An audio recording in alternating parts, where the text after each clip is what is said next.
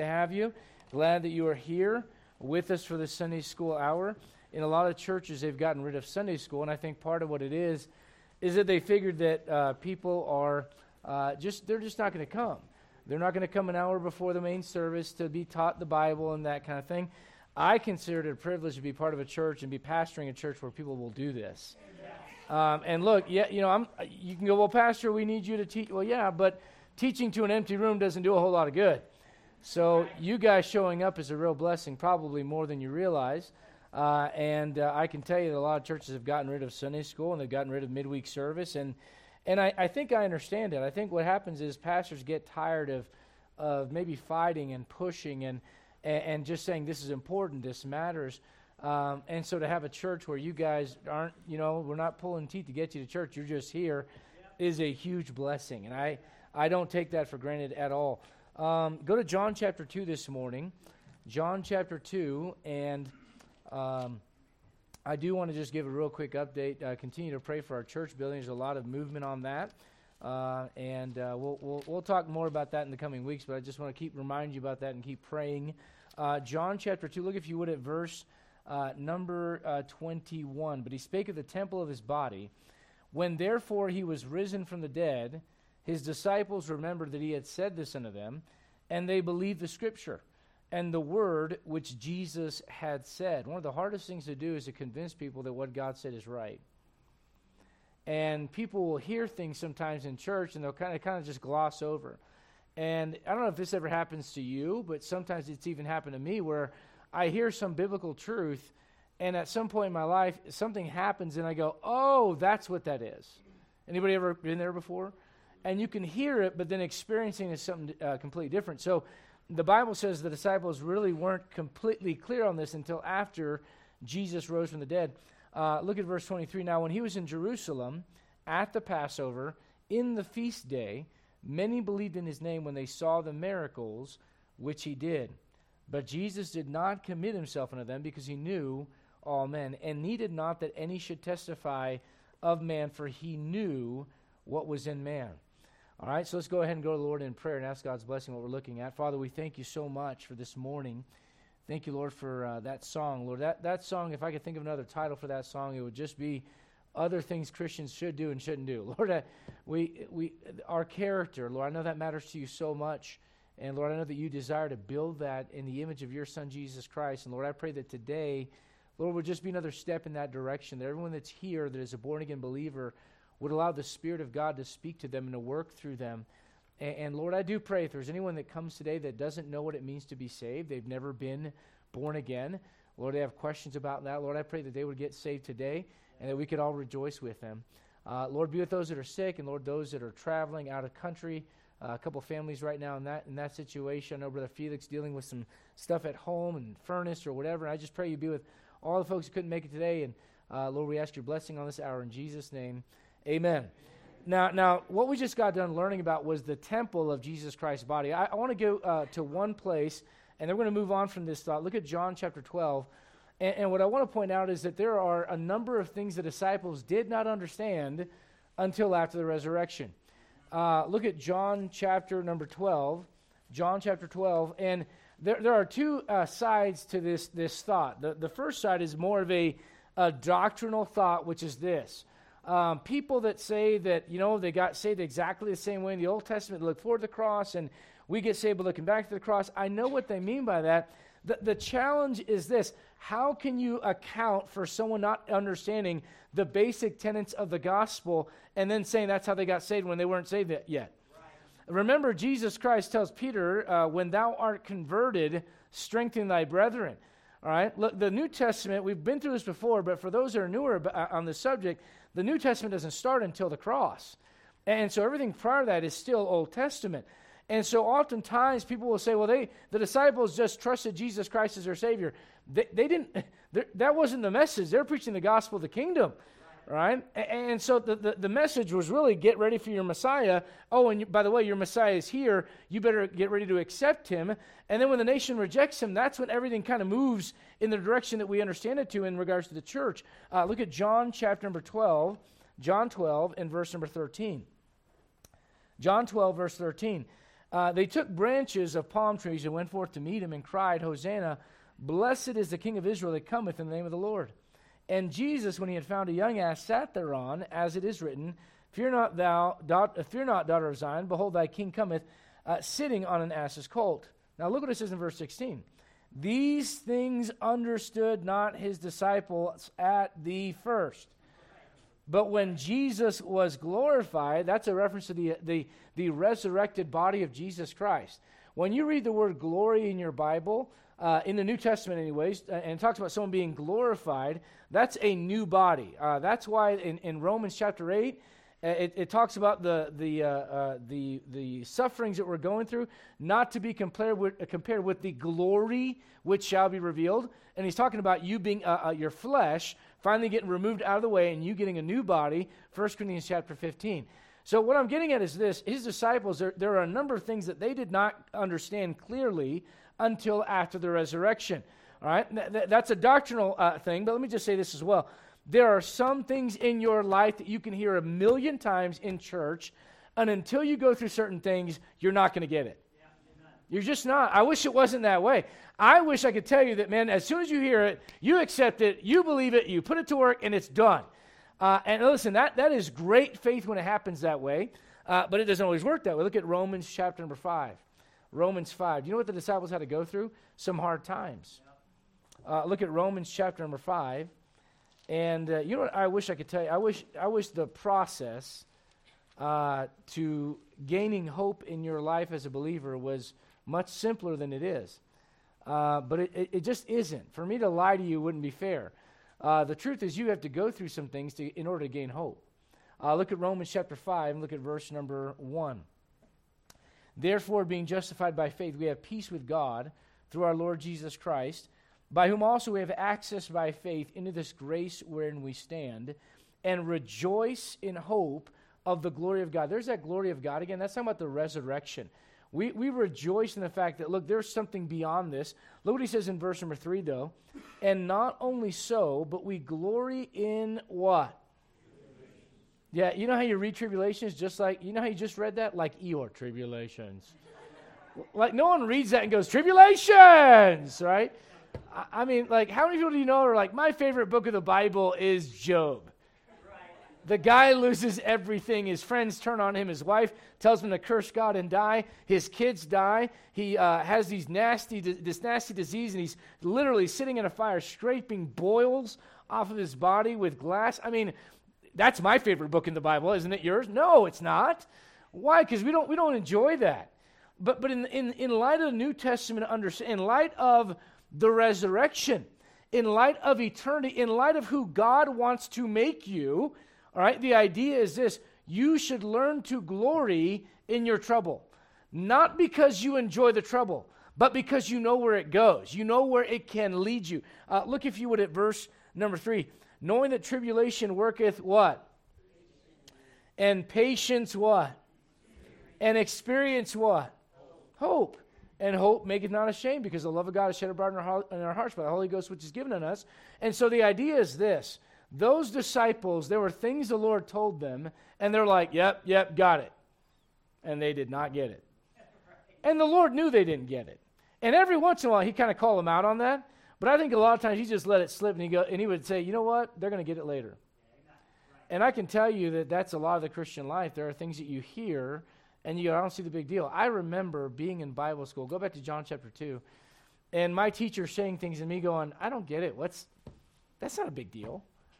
Like, why is that a big what are we what is what are you making a big deal out of that for? And then after being a minister, I'm like, ah. Oh. And and I do want to say this as well. Uh, if you stick around in a Bible believing church, not just this one, but a good Bible believing, Bible preaching church, there'll be many times in your life where you go, I don't get what the big deal is. And at some point, you're going to go through something, and the Lord's going to go, Remember that message? Remember that lesson? Remember that Sunday school? Uh, and, and the point is just don't quit. Keep going. Um, because the disciples, after the resurrection, there were some things that they figured out. All right? So, uh, brother, if you want to go to the next slide for us, if you would, look at John chapter 2 and verse number uh, 23. Uh, notice this reference to the feast day. And there are a number of, of uh, uh, feasts that the, the people of Israel kept uh, Feast of Tabernacles, you know, the Feast of Trumpets, and, and, and the Passover is one of those feasts. But there was a particular day that was the, the high feast day, if you will. And this is what he's talking about. This is the feast day uh, of the Passover. And it says this Many believed in his name when they saw the miracles which he did. Now, I want to be very clear. You may not think this is a big deal, but I'm going to point out something that I do believe is important to note in your Bible. Uh, the word in and the word on are two different things. All right? That one letter makes a huge difference. And they believed in him. Uh, you say, what was it they were believing in? They were believing that he was the Messiah. Uh, look at John chapter 20 real quick, and I'm going to show you that that's the main debate throughout the Gospel of John. Throughout the life and ministry of Jesus Christ, actually, the main debate is is Jesus Christ who he said he was? Uh, is he, in fact, the Son of God? Is he the Messiah, the, the uh, uh, God manifest in the flesh, Emmanuel, God with us? Is he, in fact, that or not? Uh, look at John chapter 20, and look, if you would, at verse number uh, 30. John 20, verse 30. And many other signs, notice, and we're going to come back to this thought too, uh, about signs being connected with confirming the word. And many other signs truly did Jesus in the presence of his disciples, which are not written in this book. But these are written that you might believe what? That Jesus is the Christ, the Son of God. And that believing you might have life through his name. Now, what the, what, what's interesting is this is uh, go to Acts 16. Go to Acts 16 real quickly. One book over to the right. And you know the story about the Philippian jailer. And he asked the question, What must I do to be saved? And I think there's a, you may not, maybe you, at first glance, it doesn't seem like a big deal in versus on. But I, I do think there's a difference. And I think there's a difference because of this. All right? The, the, the subject matter is do you believe in his title? Do you believe in uh, his person? Do you believe in who it is that he says that he was? Well, you know what he hasn't done yet? What he hasn't done yet is he hasn't died for our sins. Look at Acts chapter 16 and verse number 30. And, what do they say? The Philippian jailer says, Sirs, what must I do to be saved? And what is Paul's response in verse 31? All right, what's that word there? Is it in or is it on? On. On. There's a distinction later on in the book of James where it says the devils believe and tremble. They believe in God, but they're not believing on the Lord Jesus Christ as their Savior. All right? And, and, and, so at the feast day, they believe in him because of the signs that he did. They are, the Lord was confirming his title. He's confirming that he is the Messiah sent of God. All right? But later on, after he dies for our sins, it's, it's a, a kind of a step further. It's not just believing in who he is, it's believing on him for salvation. It's trusting in the finished work of Jesus Christ, leaning on him. It's, it's the old illustration has been told a million times over, but I can stare at a chair and go, that chair's great. It can hold me up. I know that chair can support me. It was engineered very well. It can contain my weight. But when do I actually express my faith? when I sit on the chair. I express my belief in the chair when I sit on the chair. Okay? And so before the, the death, burial, and resurrection of Jesus Christ, they're looking to believe in him as the Messiah. After the, the, the death, burial, resurrection, uh, death, burial, resurrection of Jesus Christ, it's believing on him as the Savior. All right? Now notice this is the Passover, uh, the feast of the Passover was at hand, and they believed in him because of the miracles which he did. Uh, I, I want to point something out because this feast day is kind of important. It, it shows up uh, three years later again. Now, I think I mentioned this before. Go to Matthew 26, and as you turn there, I think I mentioned this before. There are four uh, Passovers mentioned in the Gospel of John, all right, and that would account for the three and a half years of Jesus Christ's ministry as well. Now, that last one is a real special one. You say, why? Because that's the one that he dies on. That's the one where he becomes, or he expresses that he is, in fact, the Lamb of God. And he does that by dying as the innocent lamb, taking the place of the sinner, right? The sinless takes place of the sinner, right? And so uh, at this last Passover, uh, that's when Jesus Christ dies as our sacrificial lamb. You say, why is that important? Well, because they had this custom, they had this, this tradition, if you will. Anybody ever seen uh, uh, Fiddler on the Roof? Anybody ever seen that? Tradition, tradition, right? There's there were certain traditions that they had, right? And and here was one of them. Uh, look at Matthew chapter number 26, Uh, this, I think Jesus Christ uh, entering in the temple and cleansing it like he does at the beginning of his ministry. And oh, by the way, it's not until he cleanses the temple that he can heal people and actually minister to them. I know it's a, we talked about that. Great picture of your life. If you can purge some things, God can use you to be a blessing to others, right? And, and so the Lord does that, and then many believe in him as a result of the signs that he does there. This happens around the feast day. You say, why is it important? Well, look at Matthew 26 and verse uh, number 5. Matthew 26 and verse number 5. Uh, oh, go back to verse uh, uh, 2. You know that after two days is the feast of the Passover. This is a couple years later. This is down the road. And the Son of Man is betrayed to be crucified. Then assembled together the chief priests and the scribes and the elders of the people unto the palace of the high priest, who was called Caiaphas, and consulted that they might take Jesus by subtlety and kill him. But they said, Not on the what?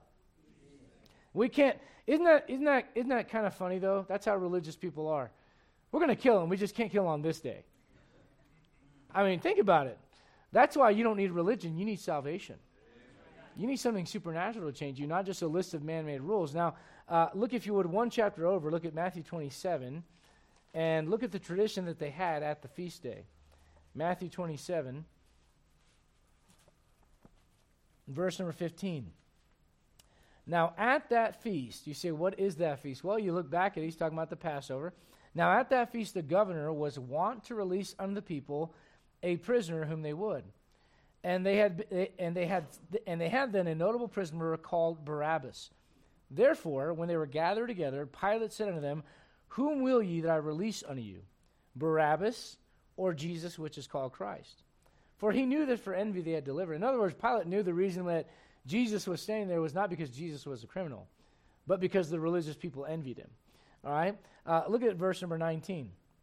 When he was set down on the judgment seat, his wife said unto him, saying, uh, sent unto him, saying, Have thou nothing to do with that just man, for I have suffered many things this day in a dream because of him. But the chief priests and elders persuaded the multitude they should ask Barabbas and destroy Jesus. The governor answered and said to them, Whether of the twain will ye that I release unto you? They said, Barabbas. So on this feast day, the tradition was, go to John 18 as well. Uh, on this feast day, the tradition was, we're not done yet, we just started, just so you know. Um, the, the tradition was that uh, basically, if somebody was there, if they had criminals, more than one criminal, it was, it was uh, the tradition to go, okay, we're going to release one of these guys onto you. Now, what's interesting about it is it kind of lines up with the idea of a Passover lamb. And you know from the Old Testament, if you read your Old Testament, there's the, the goat, the scapegoat. You ever heard the term scapegoat? That comes from the Bible. All right, you lay your hands on that goat, and, and he carries the sin of the people, and they put him out in the wilderness. And it's a picture of the, the, the animal being sacrificed outside the camp. It's a picture of your sins being taken as far as the east is from the west. That goat was sent out, and they never went looking for him again. It's a good picture of that. When, when the Lord buries your sin, don't go looking for it again. Okay? So, so anyways, the, the idea was this that the, the very feast of the Passover showed us that God would spare our, this people, the nation of Israel, and a lamb's blood would be shed in its place. And because of that, God would pass over and they would go free. They would be redeemed and delivered from Pharaoh and cross the Red Sea and all that stuff because of that lamb. So the idea was at the feast, well, we got this feast of the Passover. Let's, let's go a step further and let's release a prisoner. So now you got Jesus Christ, God manifest in the flesh. And you got a man that's guilty of murder and sedition. And who goes free? Here's a man, the look, uh, Acts 10 says he went about doing good and healing those that were uh, diseased. The Bible talks about Jesus Christ raising the dead. One time, a, a, a, mom's crying over her son that's dead, and they got a coffin there. And it's, uh, by the way, if you're reading your Bible, the word uh, beer, all right, the only beer Jesus touched was this one right here, all right? B I E R, and that's not a that's not a this kind of beer. It's a coffin. That's an old English word, but uh, the idea is this this, uh, this mom's crying over her son, and Jesus Christ sees that. He brings her son to life. Jesus Christ goes to the grave of Lazarus, and the people are there weeping. His sisters say, If you'd been here, he wouldn't have died. And he never argues with those ladies about that, by the way, because it's a true statement. If Jesus Christ, no one ever dies in his presence. You know that? And so Jesus Christ goes to Lazarus' grave, and on the way there, after meeting uh, uh, Mary first and then Martha, uh, he gets to the, uh, through the crowd and he sees all the grieving. The Bible says in John 11 35, Jesus wept. You have a God that can empathize with your trouble. The Bible says in the book of Psalms, He keeps your tears in a bottle. What a great God. And, and this Savior, uh, this, this man, Jesus Christ, our Savior, sees the, the trouble and the heartache and the anguish. And, he, and because of that, he sees the, the pain and the, the tears and the sorrow. And he goes, and, and because of his empathy, he goes and he raises Lazarus from the dead. Here's this man that does all of that. And at this feast day, you know what they go? Ah, uh, give us the criminal. You that, that, there's a couple lessons here. Number one, the world is always going to go for the sinner over the sinless one, Jesus Christ. Th- that's why, that's why, look, they'll, they'll justify all kinds of sins and wicked things out there. And then an innocent, sinless uh, man steps in the room and they find fault with him. There's something wrong with us, not him. All right? And when you find a problem with God you go, God, why'd you do that? God, why'd you do that? The problem's not God, it's you. Amen. It's how you're looking at it. All right? And, and, so, you know what I love? I love this. I love when some person that has no use for God at all in their life, they never think about God, never talk about God. God's never a part of their language unless he's a cuss word. And then some bad things happens in their life, and they go, Where's God? Why'd God do this? Now you want God? Now you want to blame God? He's not been a part of your life for your entire existence, and now that something bad happens, he gets the blame. What about you breathing every second, sucker, and never even thinking about it? You don't tell your you don't tell your lungs breathe, breathe. Your lungs do that on its own. That's because of God. You don't, you don't wake up and thank God for that, but some bad thing happens, and all of a sudden, where's God? Now you want God to show up? it's interesting how people are, isn't it? Here's Jesus Christ, and here's a criminal. You say, who gets released? You say, a criminal gets released. And you know, you, you might think you, may, you might think, well, if I was there, I wouldn't want that. Maybe, maybe not. You know what a lot of people do? They go along with the crowd. You know what the crowd's saying? Crucify him. Crucify him. And the further back you get, no one even knows why they're saying that. They're, they're so far away from the action, they're just repeating what they've been told. Isn't that a great picture of the world? And, and, you know, people say, well, what, you know, what about evolution? What about evolution? I talked about this the other day. Apes can eat and, and breathe at the same time. You try that, you're going to choke and die. So we're better off. We evolved from them and we can't do what they can do. Uh, all right, you, you really believe evolution is true? All right, prove it. Well, scientists, no, no, no. Show me evolution right now. I can show you historical proof for a man named Jesus Christ. You can't show me historical. Well, carbon, da- carbon dating is all over the map. All right, give me something right now that pro- here you've got you've got the uh, all kinds of the, missing link. Uh, uh, thousands of years ago, all of a sudden on planet Earth, people started talking based off of what? The historians can't tell you. They just know all of a sudden language shows up. Where'd it come from? Well, we evolved. Okay, how'd you tell me? Explain language. Where does language come from? You, you don't have an answer for that. I can I can tell you this. In the beginning was the Word and the Word was with God, and the Word was God. We believe in a Big Bang. So do I. God spoke, and boom, there it was. All right? All right? But, but, but the, the, reality is this, and I'm not just trying to pick on people, but it's real interesting how people all the time they, they, they throw things out there to try to point out that God's wrong. God's right. He's innocent. You know what Romans 2 Romans 3 says? Romans 3 says that man at the last judgment is going to try to condemn God and God will be justified. How about that? There you are, Revelation chapter 20. The Bible says, I saw the dead, small and great, stand before God, and the books were open, another book was open, which is the book of life, and the dead were judged out of those things which were written in the books according to their works. And there's, there's mankind in front of God, lost mankind in front of God, floating because the only thing that's holding you up is the presence of God Himself. And then God opens up the books and He points everything out that you've done wrong. And you go, Yeah, but you don't know, and it wasn't right, and it wasn't fair. I mean, can you imagine that at the last judgment? This is just a picture of it, and they go, Well, we don't want him, we want him.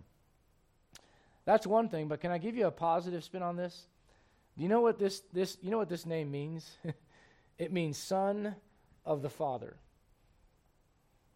Do you know what happened when you got saved? God looked at you and said, I'm going to make you a son of mine. Amen. And I'm going to take the sins that ought to be on you and I'm going to put them on Jesus Christ. And I'm going to I'm going to take the innocence that's on his account and I'm going to put it on your account, and you get to go free. Thank God for that. You say, what happened on that feast day? Well, I'll tell you what happened on that feast day. The same thing that happens every time a sinner kneels down and asks Jesus Christ to save him. All right? Now, it's a great picture of that, anyways. You know what's interesting about that? I have no idea what happens to Barabbas after that. The Bible doesn't tell us. I, I wonder if every time that guy went to sleep at night, if he had in his mind, I guarantee you at some point he's locked eyes with Jesus Christ. I wonder if every time that guy goes to sleep at night or wakes up or wakes up in a cold sweat in the middle of the night as he's dreaming and thinking about getting released and thinking about his past catching up to him, I wonder if he looks over and glances over one more time and sees Jesus Christ. I wonder if he ever got saved. I don't know. Bible doesn't tell us. What I can tell you is this that on that feast day, Barabbas got to go free. All right? Look at John chapter number 18. John chapter 18. Now, the feast day we're reading about in John chapter 2 is, is, is a different one. It's the the first of the Passovers during the ministry of Jesus Christ. Uh, this one is later on, of course, uh, toward the, the trial of Jesus Christ. But look at John chapter 18 and verse number 37. Pilate, therefore, said unto him, Art thou a king then? Jesus answered, Thou sayest that I'm a king. To this end was I born, and for this cause came I into the world, that I should bear witness unto the truth. Everyone that is of the truth heareth my voice. Pilate said to him, What is truth? What, what, a, what a great question that is. Uh, that is the, the, uh, your, my generation and their generation has been told uh, that there is no such thing as absolute truth. And basically, it's just whatever you make it. Um, and, and so the question here is what is truth? And I think it's really interesting because when you push that thing and you test it, uh, I'll say it this way any system that cannot be carried to its extreme end and you can't stay on, the, on board with it, you shouldn't follow that system. So let me give you one evolution, survival of the fittest. Well, if it's all about survival of the fittest, then you know what that means?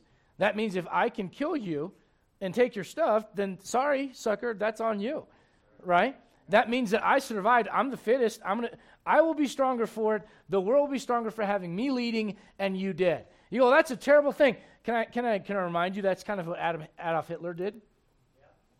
He believed that, hey, survival of the fittest, and you know what? It's my job to cleanse the races. Was he evil and demon possessed and wrong? Yes. But was he following a system of ideology from evolution? Also, yes. Oh, I follow the, I, the system of Christianity. It's, it's better to lay down your life for someone else than to be selfish and think of yourself. What a great system to follow right? And so, you know what Jesus Christ does? He exemplifies that. Uh, look, if you would, at John chapter 18, look at verse number uh, 38. And Pilate saith unto him, What is truth? And when he had said this, he went out again unto the Jews and said to them, I find in him no fault at all. That's the right answer. But ye have a custom that I should release unto you one at the Passover. Will ye therefore that I release unto you the king of the Jews? Then cried they all again, saying, Not this man, but Barabbas. I like the P.S. in your Bible in verse 40. Now, Barabbas was a robber. in other words, just in case you missed it, this guy's a criminal. And they want to release him and they want to crucify the Son of God.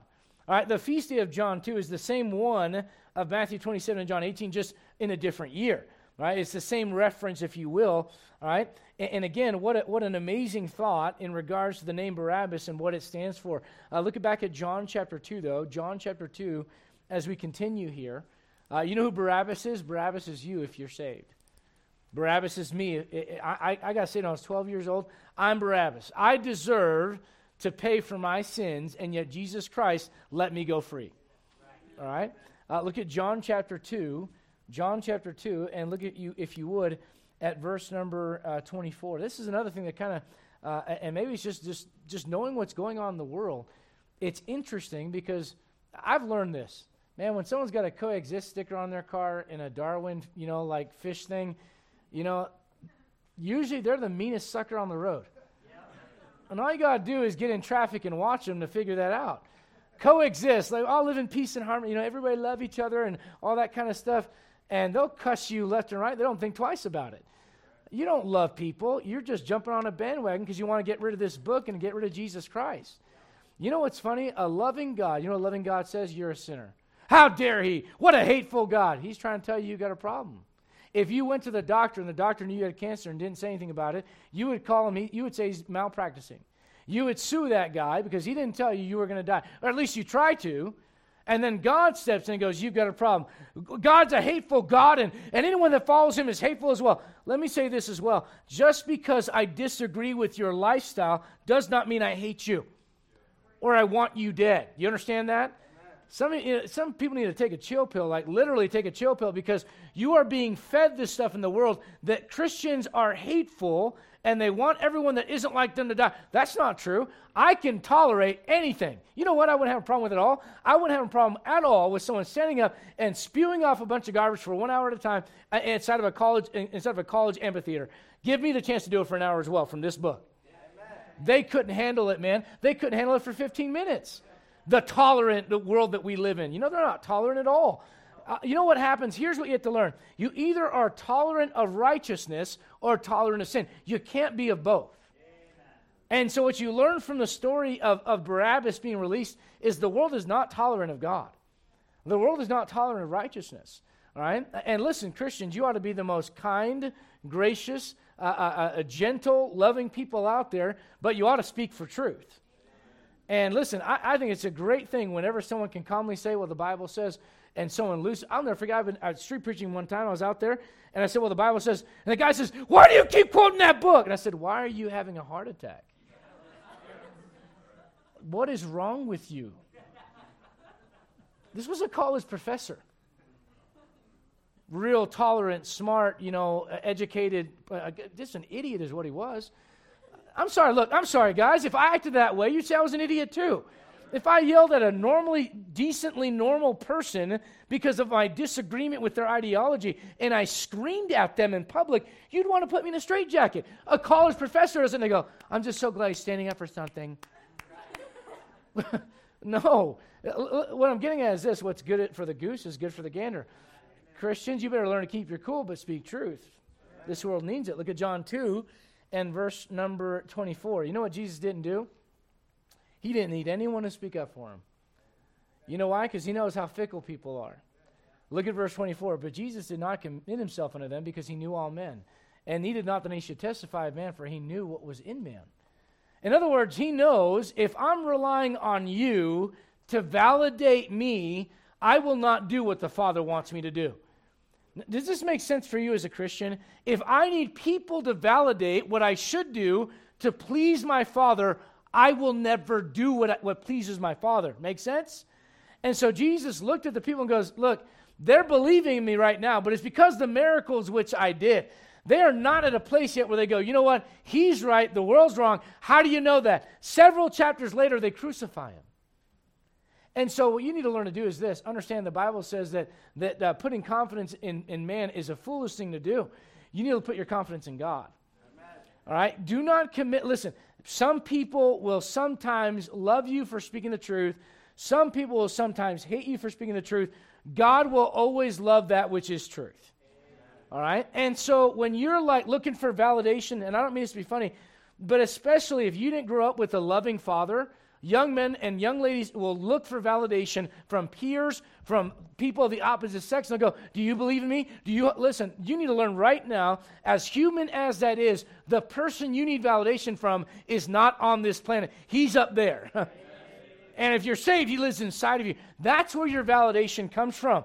That listen, I don't need someone. Th- that's why this this whole idea that this being kind of put out there for the world, and it's going to become worse and worse with every generation that you need to believe that what I say is true about me. Listen, if I said I'm a woman and Joe doesn't believe me and I get mad at Joe, that's not Joe's fault.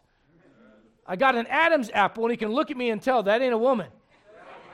Okay? Now, I'm not trying to be funny. I know where the kids are at. I know what's being shoved down their throats. I get it. But for the same reason, I can't be a cat and I can't be a dog. And I'm 41 going on 42. I'm not 25.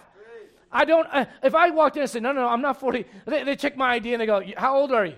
Uh, you know, when you're going through TSA, well, I identify as 21. why doesn't that work? I mean, why not? If you're, if you want if you're, a, if you're an 18 year old kid that wants to get hammered and wants to get drunk, why don't you just walk in the bar and go, I identify as a 21 year old? Okay, so then why are we doing this? Right? Why are we? You know what those people are? They're people that need validation from you, and they're trying to legislate their feelings to be validated by society instead of looking in the mirror and going, Why do I need this from you? And even though you may not be trans or, or, gender fluid or whatever the stuff is, you may not struggle with that. Here's what your struggle might be I need people to love me because if I don't have that acceptance from them and I'm doing what God asked me to do and they don't like it, I might stop doing what God has told me to do. And Jesus said, I'm not going to do that. I'm not going to be that way because if I live that way, then I'll never die for their sins. I'll never redeem those people. I'll get nothing done. Even born again Christians that have been in Bible believing churches for 20 plus years have still not learned that. When they do a Sunday school class, hey kids, do you like the class? Parents, did you notice me when you teach or you, you help volunteer in nursery? No one thanked me for that. Well, I'm sorry we ignore, we didn't mean to ignore saying thank you, but you shouldn't be looking for that kind of validation in order to do what God is telling you to do. Amen. And I do believe we ought to be thankful. I do believe we ought to be grateful. And I believe we ought to honor those that serve. But listen, if, if you're looking and just waiting for validation, you're not in the right spot. Emotionally, mentally, or spiritually.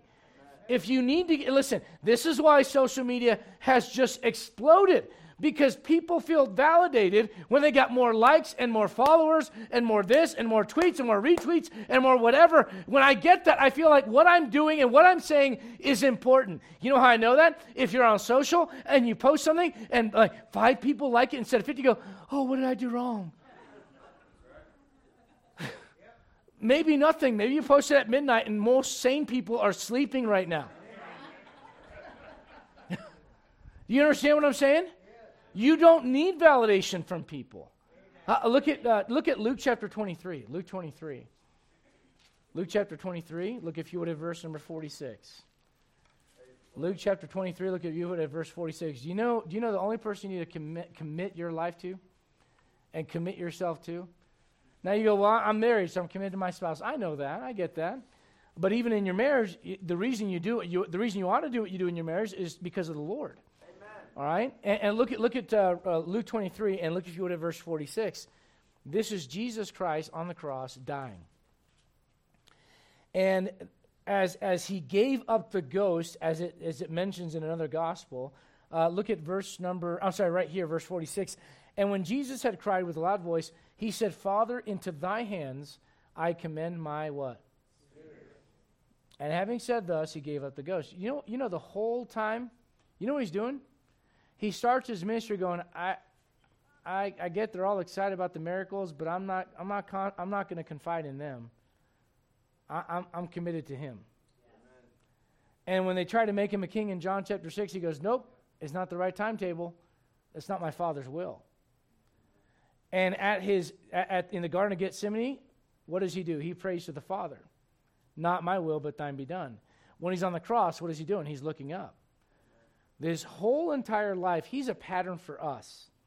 And if you're a born again child of God, if you're saved, you know what you gotta learn to do? Learn to say this I appreciate the brethren, I appreciate the fellowship, I appreciate the encouragement.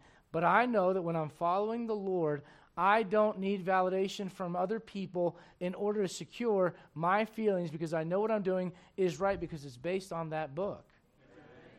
And that's where your confidence will come from. If you're going to get it at all in your life, it's going to come from you following what God said in His Word. Amen. All right? Uh, look, if you would, at Psalm chapter 37. Psalm chapter 37. Old Testament prophecy, Psalm 37. Is this making sense? Hey, listen, we're human beings. We are made to desire fellowship and camaraderie. Uh, God makes Adam, puts Adam in the garden. Adam's got no taxes, no bills, no job. He's got no need for retirement because he's the king of the world. He's got everything that a man would ever want, right? Except for one thing.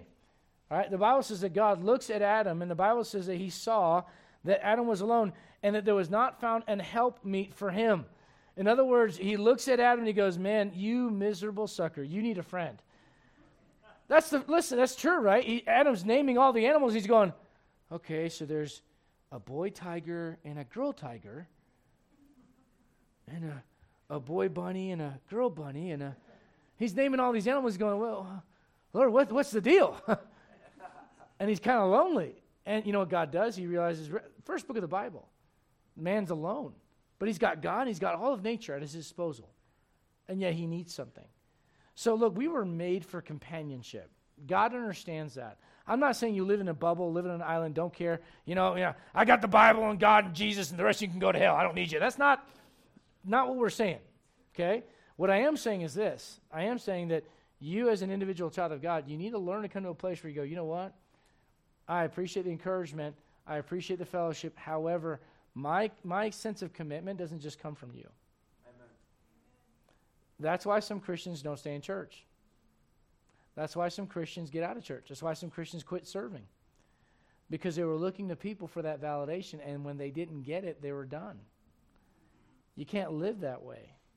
You won't do what the Father wants you to do. Look at Psalm 37 and look at verse number 5. Commit thy way unto the what? Trust also in him, and he shall bring it to pass. He shall bring it to pass. Let's go back to John chapter 3. Brother, if you can go, go to the next slide real quickly. We're just going to we're just going to dip our toes in the brim of the water of the third chapter of John, okay? John chapter 3, look at verse number 1. There was a man of the Pharisees named Nicodemus, a ruler of the Jews. The same came to Jesus by night and said unto him, Rabbi, we know that thou art a teacher come from God. How did he know that? Look what he says. For no man can do these miracles that thou doest except God be with him. Amen. Look at how, now look, if someone walked in here and said, I just really enjoyed that message. Thank you for preaching it. That was great. I needed that. I'll probably say, Thank you. Glad to hear you got a blessing. Um, I probably wouldn't jump to the, the, conclusion that the Lord does, but He's the Lord. He can do whatever He wants. And I, I kind of like how He handles this. Look at verse number three. Jesus, he didn't take the flattery or any of that for a moment. Jesus answered and said to him, Verily, verily, I say to thee, except a man be born again, he cannot see the kingdom of God.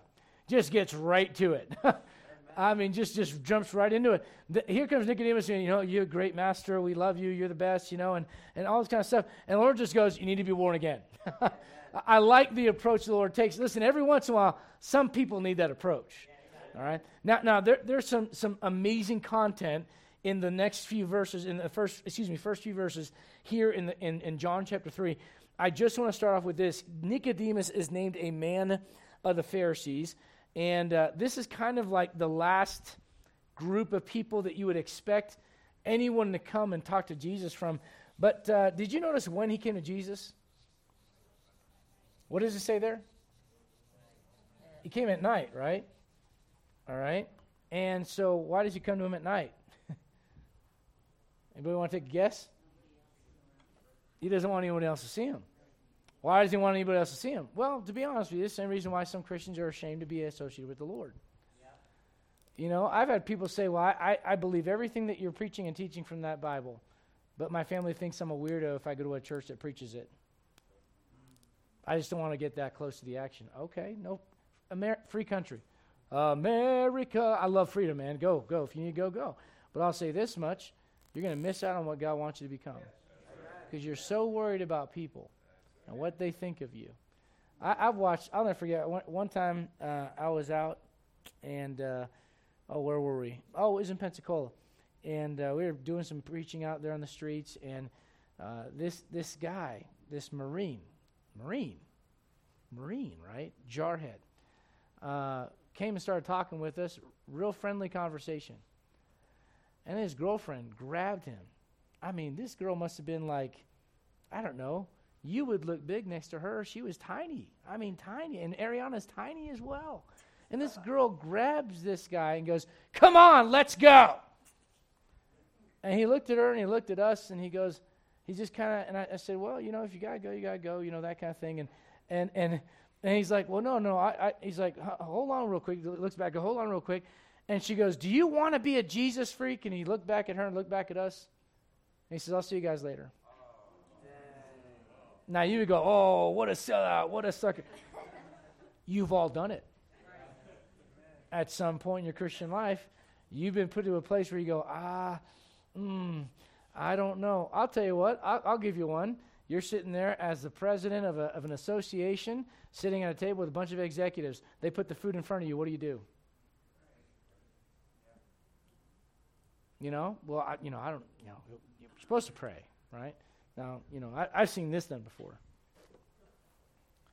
Oh, excuse me. Lord, bless this food. Please bless in Jesus' name. Amen. Oh, what were you guys saying?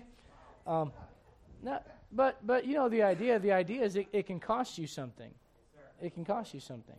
Now the Pharisees were t- one of the two groups, and we're going to close here. We'll get into some really neat stuff next week. Uh, the Pharisees. I pray that I spell this right. I think I am. Sadducees are two Caesar, two C's. Thank you. All right. So the Pharisees and the Sadducees are two of the primary groups mentioned in the New Testament that are antagonistic. Is it the right spelling? Is that is that right? I think. Okay. it's the blind leading the blind. He goes, "There's two C's." Okay. He goes, "I think." uh, but the the Pharisees and the Sadducees they they didn't get along with each other. They hated each other, but they got along for one thing: to condemn Jesus Christ. Did you know that is in, in Islamic run countries you can't be gay openly? You know that? You can in America. Now, why am I pointing this out? Because the far left, the tolerant left, will say, we don't want Christianity, we embrace Islam. And we embrace homosexuality. And yet, in Islamic countries, you can't be gay. Explain that to me.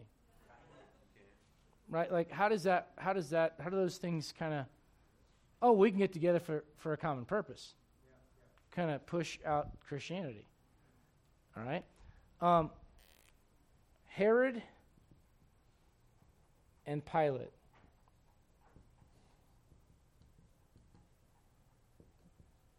They absolutely hate each other. Egos like through the roof. Hate each other right? This guy kind of crowds on my style, and I want to be the king, and he wants to be the king. We're, in the same room. It's kind of awkward. It's kind of like when two girls walk in the same room with the same dress on. They're kind of, you know what I'm talking about, ladies. Come on now. You know what I'm talking about, right? If two guys do it, they're like, dude, yes. Two girls do it, like, you know? And so Herod and Pilate, don't tell me we're not different. Men and women are different, all right? Herod and Pilate hated each other, but they got along for one thing to get Jesus Christ crucified. Now, now we're going to learn next week is that uh, the one major, one, there's a number of major differences, but one of the major differences between these two groups was that they did not believe the same thing about eternal matter and the resurrection. And uh, this group, for example, believed in angels and the resurrection. This group did not. All right? Now I'm so tempted, so tempted to tell us such a dad joke. Do it. Do it. Do it. All right, here we go. So the difference between the Pharisees and the Sadducees was the Pharisees believed in the resurrection. They believed in the afterlife, but the Sadducees did not. Therefore, they were sad. You see. Terrible, terrible. Let's end there. Let's end there. All right. Let's stand up. We'll have a word of prayer. We'll be dismissed. Uh, Brother Joe, would you ask God's blessing we just learned?